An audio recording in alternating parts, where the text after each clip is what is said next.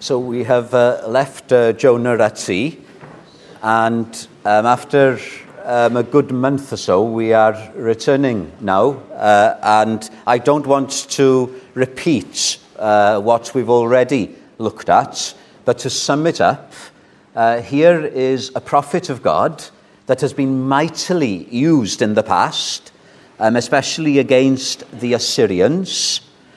And now he is backsliding. And what we mean by backsliding is going away from God. God has commanded him to go to Nineveh, the largest city in the Assyrian Empire. And Jonah is thinking, God can't be calling me to preach to the people that I've been used against before. So, God wants me to go to Tarshish which, as it happens, is the opposite direction. And this is what we need to understand about backsliding it is subtle, it spiritualizes itself, it begins in the heart before it shows itself in outward uh, activity. So we have to ask ourselves Am I like Jonah? Am I going in the opposite direction that God would have me go, and I'm even justifying it spiritually. Now, we left Jonah. It started off very well for him, didn't it? Everything uh, was opening up. I'm sure he would have said, This must be right because everything is being providential. Uh, he went to Joppa, uh, boat was found very easily, and he got on board and he went to sleep. But there's a verse which says, The way of the backslider is hard. And even though it started easy, soon Jonah finds himself in the middle of a storm and he's fast asleep, and the captain awakes him when he hears him snoring, according to some commentators. And that's where we left off uh, the passage. And I left off with this thought that Jonah here is not just being awakened physically, he's waking up spiritually. And my friends, if there's one thing we need as a church and as a people in 2020, it is this an awakening. Do you believe that? Do you pray for myself and other ministers that we would have an awakening ministry? That's what we need. Our forefathers, they often referred to revivals not as revivals, but to awakenings. It's a good word. It's not the world that's revived. The world can't be revived. The world is spiritually dead. It's the church when she's asleep that is revived. And that's what we need. Now, what we're going to ask tonight and try to answer is this What happens when we are woken up? spiritually. How does it look? And we'll look at the way God deals with Jonah to see how we can be dealt with if we are awakened. Now, I stand before you uh, with fear and awe. Uh, I'm not a morning person, so I don't like waking up, right? It's very uncomfortable. But how much more uncomfortable is it to be awakened spiritually and how much more uncomfortable it is to preach on it. Because the danger in this is for me to point the finger at you and say, You need to be awakened and think that I'm all right. Brothers and sisters, we're all in this together. We're all in this together. I've spent much time in prayer that God would give me the words tonight.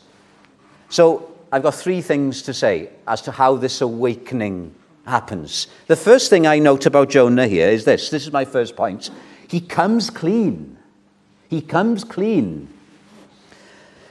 Uh, he's woken up, and the sailors say there's something wrong. This storm shows that some god has been offended. Um, if you saw uh, the recent um, program on Dracula, uh, that the BBC has done. Uh, I think it's the second episode. Uh, they are traveling on this ship, uh, and Dracula is on board. and things begin to go wrong. And uh, people uh, begin to realize uh, that there's some curse upon them. And uh, they say, it's like Jonah. They quote Jonah. and these sailors, they are aware in their own way uh, that there's a curse upon them and that they need to find out who's brought the curse onto the ship. Well, it's not Dracula here, it's Jonah. But the way he's found out, and as a result of being found out, he comes clean. He confesses. That's what I mean by coming clean. He admits. But the way that happens is interesting. They cast lots, verse 7, they cast lots, and the lot falls on Jonah. Now, we wouldn't cast lots, would we? we, we believe in a sovereign God.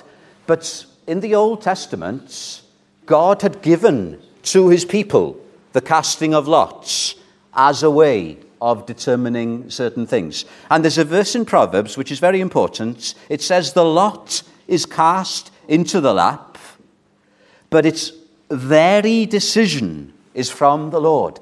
It's every decision is from the Lord. So it's God that's in control here. It is the Spirit of God that is guiding the lots. And it is the Spirit of God that is pointing toward Jonah. Now, I'm not going to put you on the spot, but those of you who have been attending the Bible studies over the years will know uh, from our studies in the book of Joshua that lots were cast on another occasion amongst a group of people who were under a curse. It was when the people tried taking the city of Ai and they were defeated. And Joshua realizes that there's something not right between them and God. And they cast lots, and the lots falls on who? Achan. Achan. And I'm just going to read some words from Joshua. Uh, if you've got a Bible, turn to Joshua chapter 7. I think I've got verse 19 written down here, if I can understand my handwriting. Joshua 7, verse 19. What is it to come clean? How did Jonah come clean? How do I come clean? This is what Joshua says to Achan. Uh, the word of God says, Your sin will find you out. What do we do? We're a bit like Jonah when we are backslidden. We try to justify our sin, we try to hide our sin but your sin will find you out. The Holy Spirit will bring his light into the situation eventually. What do I do? Listen to Joshua. Make confession to the Lord and tell me what you have done. Do not hide it from me. Are you ready to do that? Are you ready to pray as we sang in that hymn? Search me, O God. Help me not to hide behind an evangelical mask, but help me to confess. Are you ready to do that? There's a relief, you know, when you confess all. Uh, we're told that that's what Achan did. Uh, verse 20 Indeed, I have sinned against the Lord God of Israel, and this is what I have done. David, I've got so many verses, but I need to read them. David in one of the Psalms, when I kept silent, Psalm 32, my bones grew old through my groaning all the day long. I acknowledged my sin to you. That's coming clean. And my iniquity have I not hidden. I said, I will confess my transgression to the Lord, and you forgave the iniquity of my soul. Are you coming clean? Am I coming clean? Now, this is where we have to be careful that we don't abuse one another because it's possible to think about confessing sin and to think about it and do it in an abusive way. Let me give you an example. There are churches that put pressure on their members to confess in great detail before one another sexual immorality. Now, you can't do that. You, you can't open up, say to another person that you are tempted because you are attracted to them sexually. You just don't do that. So when we say we have to confess sin, we don't mean that everything is confessed. But there is another way where this can be abused. Jonah was the cause of the blockage. That's why God's blessing wasn't coming. Achan was the blockage in Joshua. What's the blockage that is hindering God from pouring his blessing upon us? You see, it's possible to say, if you disagree with the pastor, you are the traitor in the camp. People have been abused in that way. Oh no. What do you do? You say, Lord, you search me. Let me give you an example. Um, Duncan Campbell. Have you all heard of Duncan Campbell? Have you young people heard of Duncan Campbell? He, were, he was a man used by God in the 1950s on the Isle of Lewis, up in the Outer Hebrides. And he was mighty through the Spirit, Duncan Campbell. Quite a character he was. And before God blessed his people through Duncan Campbell and Lewis, he convicted some of the deacons. So these now weren't people on the periphery of the church, these were deacons. These were members of church council, if I can put it like that. And these deacons had been praying for revival. And they were praying in a barn. Not that we would pray in a barn, but they were on the Isle of Lewis, so they were in a barn. And one of the deacons suddenly stops praying. And he says to these other deacons, This is humbug. Do you know what the word humbug means? This is hypocrisy. If we are seeking God for revival and our hearts are not right, and then he quotes it, and I think he was convicted by the Spirit here, from the psalm that I opened the meeting with who shall ascend the hill of the Lord? He who has clean hands. And I remember Duncan Campbell saying it with that lilt in his voice. This deacon was challenging these other deacons. This wasn't abuse. He was convicted himself. Are our hands clean? Oh Lord, are our hands clean? Are our hands what we interact with the world with? Are they clean? Are, we saying one thing to God and another thing to one another? Are we real? Are we what we're in church, the same as we're in the world? I got good Christian friends uh, in other countries, and they don't have our theological background. They don't have our privileges, but they know a greater blessing because with the little knowledge that they have, they're more real. Are we real? So the traitor doesn't necessarily have to be a person, it can be within our hearts. Have you read John Bunyan's second greatest work? Do you know what John Bunyan's second greatest work is after Pilgrim's Progress? The Holy War. It's about Mansoul, and Mansoul is an allegory of a person. And Mansoul is saved. It's saved by Emmanuel. Emmanuel conquers Mansoul and comes to live in the citadel, the castle, the hearts. That's a wonderful illustration of conversion. But you know what happens gradually to Mansoul? Gradually, Mr. Carnal security begins to have a foothold. And eventually, Emmanuel is driven out. And the rest of the book is about this Mansoul awakened and seeking Emmanuel to return to it. But my point is this the traitor was Mr. Carnal security haven't we got too at ease in these last few years, haven't we? So come clean. Pray to God.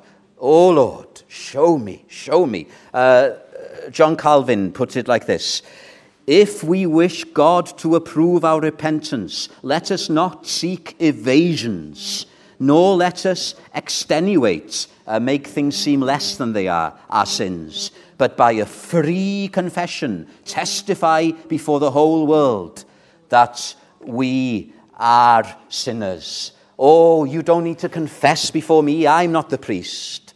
Confess before Jesus Christ. Confess before one another if you've offended a brother or a sister. But it's not easy, this, isn't it? Coming clean. That's the first thing that Jonah does. And then the second point, and this is in uh, a bit more detail. Um, verse 8 Please tell us, the lot has fallen on him. For whose cause is this trouble upon us? What is your occupation? Where do you come from? What is your country? And of what people are you? What's the second thing we begin to do when we're awakened? Well, our identity becomes clear. Our identity. These people, they are bombarding Jonah with questions of who are you, Jonah? What's your work? Where do you come from? Those are questions that have to do with identity. Now, whenever we're spiritually asleep, we're unaware of whose we are as believers. Do you know your identity, my friend?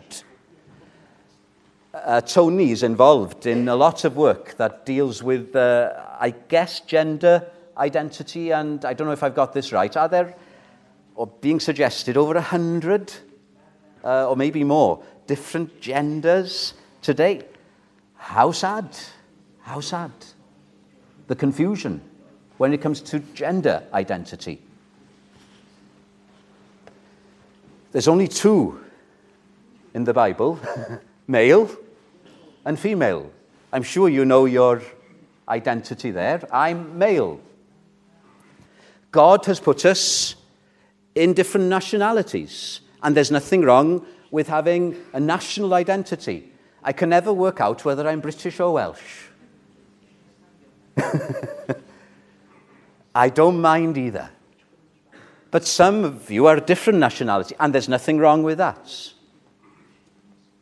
So I'm male, I'm British, I'm Welsh. That's my identity. But spiritually, I've got another identity. Do you know your spiritual identity. Now look at the way Jonah puts it. I am a Hebrew, verse 9, and I fear the Lord, the God of heaven who made the sea and the dry land. Now there are some people who say Jonah here is still backslidden because he's putting his national identity, I am a Hebrew, before his relationship with God. Now, it's easy for us to do that. Um, I grew up in Welsh speaking evangelicalism, and dare I say, there can be sometimes too much of an emphasis on nationalism. Uh, I've got friends, I don't know if uh, I can call them that, but they struggle with the fact that I'm a minister of an English speaking church that I'm a traitor, as it were, to uh, Wales as a result? Now, my answer is quite simple. That's putting nationality before our relationship with God. The gospel comes first. But I don't think Jonah is doing that here. Uh, I just want you to bear with me for a bit. You see, what Jonah is doing here is correcting these sailors because these sailors would have had a territorial god. I think they would have been Phoenician sailors. So they would have had a Phoenician deity that would have been over them as they went over the seas. If you would have been in Egypt, there would have been Egyptian gods. Uh, if you would have uh, gone to Greece, there would have been those Greek gods on Mount Olympus. So in Jonah's day, there were territorial divine beings. But what Jonah is saying here is this I don't serve any territorial God. Look at the way he puts it. I fear the Lord, the only God, the God of heaven, who made the sea. It's not your deity, Phoenicians, who is in control of this storm. It is my God, Jehovah. God moves in a mysterious way his wonders to perform. He plants his footsteps in the sea and rides upon the storm. And he's the God of the dry land. He's not just the God of that little land of Canaan. He's the God of Egypt. He's the God of Greece. He's the God of Rome. He's the God of Spain. He's the God of the whole universe. And my friends, that's the God whom we are worshipping. And so we mustn't think of our identity in terms of our nationalism and that linked to our Christianity. I hope I'm not being too complicated here, but let me give you a personal example. I was brought up chapel. That, that's how many old Welsh people will identify themselves. Wyn and Angela will come across many people who will say to them, It's all right, I'm a chapel goer. What's that got to do with it? That's simply a territorial God. My chapel going wasn't Christianity, it was nominal Christianity. These friends who've come from Iran, uh, Zoroastrianism uh, would have been, I think, one of the uh, initial religions there. But Christianity is for Iranians. In India, Hinduism is the most dominant religion, but Christianity isn't like the territorial religion. Christianity is over and above that. So, whether you're a Hindu from India, whether you're a Zoroastrian from Iran, whether you're a chapel going Welshman, you still need Jesus Christ. Do you see? This God who we uh, got is the God of the whole world. And what's your identity? Let me tell you what happened to me a few months after I was saved. Can you remember when you were saved? You were so on fire for the Lord. Can you remember? That you said anything. You said anything. Well, I can remember being in Chester train station, waiting to be picked up by my parents. And uh, this couple came up to me. And they said to me, Are you a Christian? Are you a Christian? And I said, Yes, of course I'm Christian. I was so full of Christianity. I'd actually misunderstood their question. They asked me, Are you Christian? They'd come to pick somebody up who was called Christian. and I, I, was just so full of I think it was the, the zeal and the joy of the Lord that I'd heard, Are you a Christian? And I was just bumbling over with joy, saying, Yes, I'm a Christian. And then they said to me, You've changed. but even though I put my foot in it, I was so full at the time of this. Not that I was a Welshman, even though I was. Not that uh, I. Uh, loved Calvinistic Methodism. I do with every fiber of my being. I love these hymns from the 18th and the 19th century. But more than that, I'm Christ's. I'm Christ's. And then they said, Well, it's always good to be a Christian. oh, do you see your identity as I'm Christ's? What do you make of this? Paul writing to the Galatians, the end of chapter 3 There is neither Jew nor Greek. There's no nationality in that sense in the church. Neither bond nor free, no status. Neither male nor female. But Christ is all in all. What do you make of that? Jesus. Uh, Alcoholics Anonymous. I've never been to a meeting. Uh, but I've seen um, enough programs that have meetings, and they begin their meetings with a person introducing themselves. And they'll say, if so, if I was attending an Alcoholics Anonymous meeting, I would introduce myself like this I am Wyn. My name is Wyn, and I'm an alcoholic.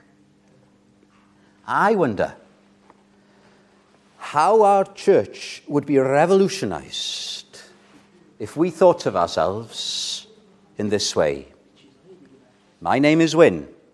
I'm not father. I'm not father. I'm not the priest. I'm not, I have to be careful here because it's got reverend outside. I'm not right reverend.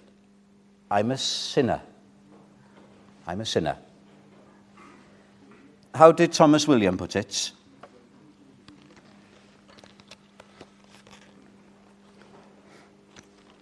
I know that I'm a sinner. I'm coming as a sinner. I have no other name. But you don't stop there. I'm a sinner saved by grace. I've heard of old that Jesus, and he's the same today, turns not the greatest sinners nor tax collectors away. I'm a saved sinner. Can you say that? my identity, whatever my nationality is, whatever my Christian heritage is, and I'm proud to bits of that. More than all of that, I'm a sinner saved by grace. And you know what? I am not what I should be, right? I am not what I should be. I'm not even what I desire to be. But praise God, I'm not what I once was. I am what I am by the grace of God. And that same grace has taken hold of you. And when I meet a brother or sister in Christ, whatever their label, I metaphorically hug them because they are brothers and sisters as well. That's our identity, Christ. I can't see any other identity in the church. Are you Christ's this evening? Are you proud of the fact? I, I got to move on to one final point. What does Jonah do here? I'm a Hebrew. And then he uses one word. I want to end on this word. And I fear the Lord, the God of heaven, who made the sea and the dry land. I fear the Lord. What is Jonah doing? Um, if you can pardon my use of the phrase, but it is appropriate. After identity, what does Jonah do? He comes out. He comes out of the closet. He's no longer hiding his lights under a bushel. He's proud of the fact that he is the Lord's. And the way he describes it is this I fear the Lord. What does fear mean? The fear of the Lord is the beginning of wisdom. A backslidden people, a backslidden individual does not fear God. What's fear? Oh, how I fear thee, living God, with deepest, tenderest fears, and worship thee with trembling hope and penitential tears. The fear of God isn't servile fear. It's not the fear of somebody who's scared, who's in torments. It's the fear of a child. Uh, those of you who are children, you love your parents, but you're afraid of them, aren't you? Because they're your parents, but you love them. Oh, isn't that what we want more of? This fear of the Lord. Uh, I've been helped by one commentator. He's putting it like this it is the sleeping church that fears the world and looks for relevance in worldliness, but when the church is awakened, it fears the Lord. Isn't that what we need? There is no fear of God in society. Do you know why there's no fear of God in society? Because there's no fear of God amongst his people. Another translation of the fear of the Lord is the worship of the Lord. Another translation of the fear of the Lord, Psalm 130, is the serving of the Lord. So, how do I uh, awake as a Christian? Don't you feel yourself beginning to waken up from your spiritual sleep? Oh, I become uh, proud of the fact that I'm Christ. And I begin to get out of the closet and show people that I love him, that I serve him, that I'm in awe of him. And it shows itself in all sorts of ways. And I just want to finish by just going through some of those things. Um, I'm encouraged by Duncan Campbell again, by his honesty. When he arrived on Lewis, he had these deacons meet him. These men had been filled by the Spirit. And you know what they asked him? Mr. Campbell, Mr. Campbell, are you walking with the Lord? Are you walking with the Lord? And you know what he said? I'm not sure. I don't know but I fear him. And you know what they answered? Well, that's good enough for us. Isn't that great? That's good enough for us. It, if your heart is tender tonight and you just want to return to the Lord and you just want to be able to be in awe of him and to be in love with him, I think he's saying that's good enough. That's good enough. You can rise higher then uh, and have a closer walk with God. I was in a service in a Pentecostal church. It was a wedding service. I said it last Sunday, didn't I? Uh, up in the valleys. And, oh, they weren't trying to be relevant. Uh, do, you know, do you know what this pastor was saying? This is at the start of the service now. There were people from all sorts of backgrounds there. Um, and this pastor said, This is an unashamedly Christian wedding. and then he said, we believe the gospel and we're not ashamed. We're not. Oh, it warmed the spiritual cockles of my heart to hear somebody say that. You know, when the church tries to be relevant by toning things down, do, do you know what the world thinks? The world doesn't think anything of the church. If we're trying to get people in by showing people that we're just like them, people will say, What's the point of me coming to church? If I can get what the world offers me outside the church, I don't need to come to church. The chapel I was brought up in, I never heard about this God, not the gospel anyway. All we were doing was social things, just like the world. And even though there were many people there, because it was second generation, that church now is no more. It's been demolished. It's just a housing estate. Whenever the church has tried to be relevant, it has become an irrelevance. When the church has unashamedly stood for Jesus Christ and his true gospel, God has taken care, hasn't he, of the church? Haven't you found that to be the case here? Well, I've been here now for 15 years, so even since I've been here, God has been good to us. So let us in 2020 not try to tone things down. Let us seek every means to take the gospel to this city, but let us do it unashamedly. You know, I'm glad we do open air preaching as a church. Many evangelicals don't like open air preaching anymore. How sad, how sad. We should be unashamed, unashamed. And then there's something else. Fear God, and you will have no one and nothing else to fear. The fear of man brings a snare. I wonder in my own heart, maybe in your hearts, is there sometimes an incipient worldliness there, not in an obvious sense, but when we fear more about what other Christians may think of us than about what Jesus Christ thinks of us.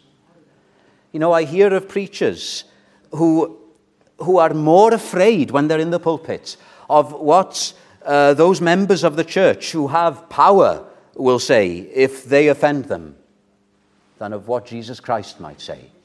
Pray for me as a pastor that I won't be the puppets of the elders. The elders are excellent men, but I'm God's servants. And may we as a people, may not we ever be looking over our shoulders, afraid, afraid of one another. May we look to Jesus Christ alone and simply fear Him. Fear, fear Him.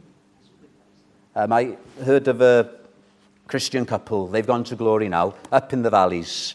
And uh, they had uh, some believers come round to their house. And um, the, the wife, she was very sensitive. Uh, she wanted something to be removed. I'm not going to say what that something is. I leave that to you. But she was afraid that this something might cause offense to some of the people that were coming because they were quite strict. And this was not something condemned by the Bible. And you know what the husband said? No. We fear God. We are only doing what God will have us do. Oh, isn't that wonderful? When you've got a people, and I trust we are such a people, who are beginning to wake up spiritually and who are beginning to come out, as it were, and just stand where God has put us for our Saviour and focus not on one another, not on one another. We're going to let one another down. Focus on Jesus Christ. And if you please Him, then you will rightly please one another. Don't you want to hear? Well done, good and faithful servants, for His name's sake.